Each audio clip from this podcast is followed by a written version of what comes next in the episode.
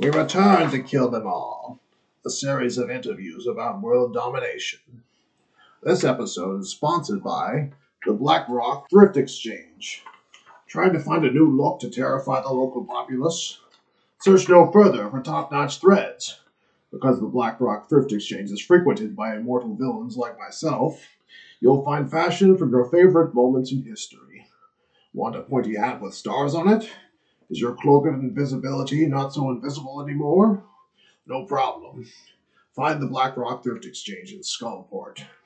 Speaking of skulls, we have a skull collector here today. Please welcome to the show, Warlord Azarr Kul. A pleasure to be here. Thanks for coming. Now, we had a small time boss on the show before, but your work goes far beyond that.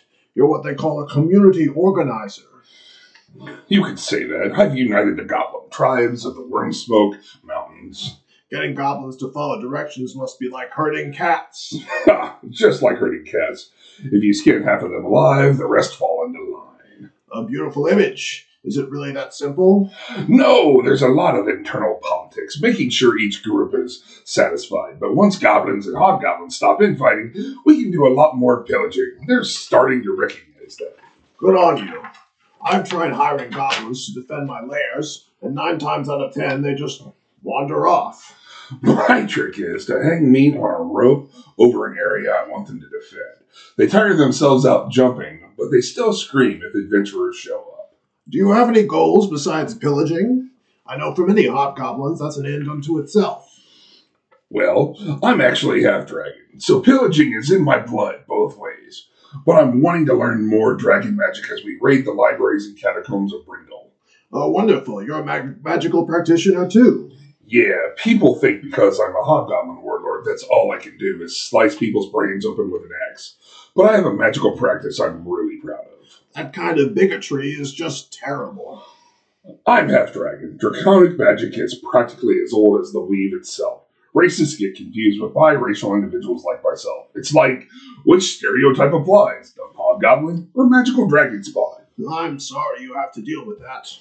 It's okay. It's just a way for me to fly under the radar. They come wearing heavy armor, expecting my my axe, and poof, I turn them into a chicken. Sounds satisfying. But I prefer to turn them into turtles. Then they're easy to hunt down and cage. Oh, clever! I always something to learn with magic. So what are you going to do with all that magic once you have it? Well, this is why I agreed to come on this show. I want to spread the word about something. Do tell. Dragons all owe a debt to the Queen of Chaos. That's right, I'm talking about Tiamat. Now, not long ago, Tiamat was sent to hell illegally. The giants didn't even have probable cause to enter her lair, let alone a warrant. She wasn't even eating any children at the time. The scary thing is that it could happen to any of us, so that's my cause. Free Tiamat. Tiamat did nothing wrong. You tell them. It's a movement, and anyone can join. If you're not half dragon, even if you're not half dragon, anyone who stands against the tyranny of giants is welcome. Giants certainly have a very high opinion of themselves. I'd hate for them to show up and smash one of my mazes. But I have other commitments. How can I participate if I can't join your army? A simple prayer to Tiamat increases her power. Belief itself fuels the gods. I'm not very religious, and I haven't prayed in a long time.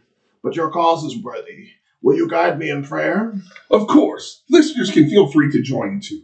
First, just close your eyes and imagine the lamentations of the dispossessed. I'm enjoying this already. Remember, the last sentient being you killed. I see the life draining from his eyes. Then ask Tiamat for whatever you want. Dear Tiamat, I want diamonds. A lot of them. Preferably in a necklace. That's all there is to it. Wow, that was really refreshing. Not too much ceremony. And the beautiful thing is, even though Tiamat can't really help you get diamonds while she is in hell, now you have clarity.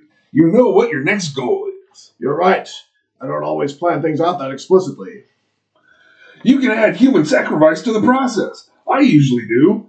But if you don't have any hostages around, Tiamat will still hear you. Your faith is inspiring. It's easy for me. I see Tiamat's handiwork in every blade of grass, specifically every blade of grass I torch as I lay waste to the countryside. Beautiful. Do you have anything else you'd like to promote before we end the show?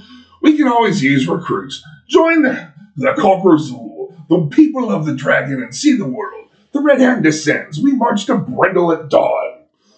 Uguruth, na Hargal! You're just inspiring. If you're marching at dawn, I'm sure you have some last minute preparations to finish up. Thanks for being on the show. I'll head out. Thanks for joining me in prayer. What charisma! What drive! If you take one thing from this show, just remember you don't have to conform to a stereotype. You can break the mold.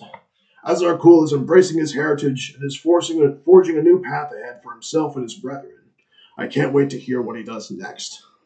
I appreciate Azarr Kul's ambition, but I want to stress that this show is for every villain. You don't have to be bent on releasing an evil god or goddess. You can just make a steady living exploiting the masses. However you decide to be evil, bring your stories here to kill them all!